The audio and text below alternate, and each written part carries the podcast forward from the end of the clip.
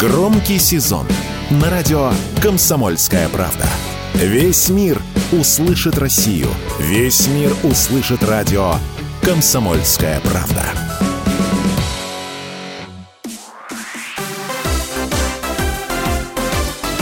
Новости спорта.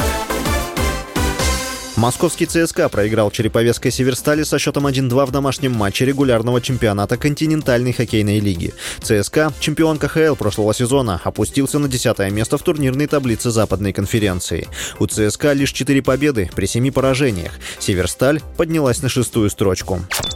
Футболисты московского «Торпеда» проиграли Уфе в серии пенальти в гостевом матче 1-32 финала пути регионов Кубка России. Основное время завершилось со счетом 1-1. В серии пенальти сильнее оказалась Уфа – 8-7. Уфимская команда стала первым участником 1-16 финала турнира. Суперфинал Кубка России состоится в июне 2024 года. Исполком Союза Европейских футбольных ассоциаций УЕФА предложил допустить к международным турнирам сборные России среди игроков до 17 лет.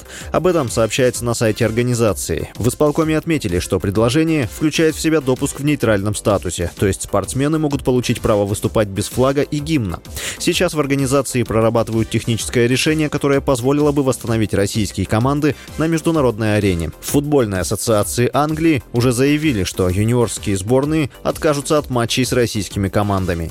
С вами был Василий Воронин. Больше спортивных новостей читайте на сайте sportkp.ru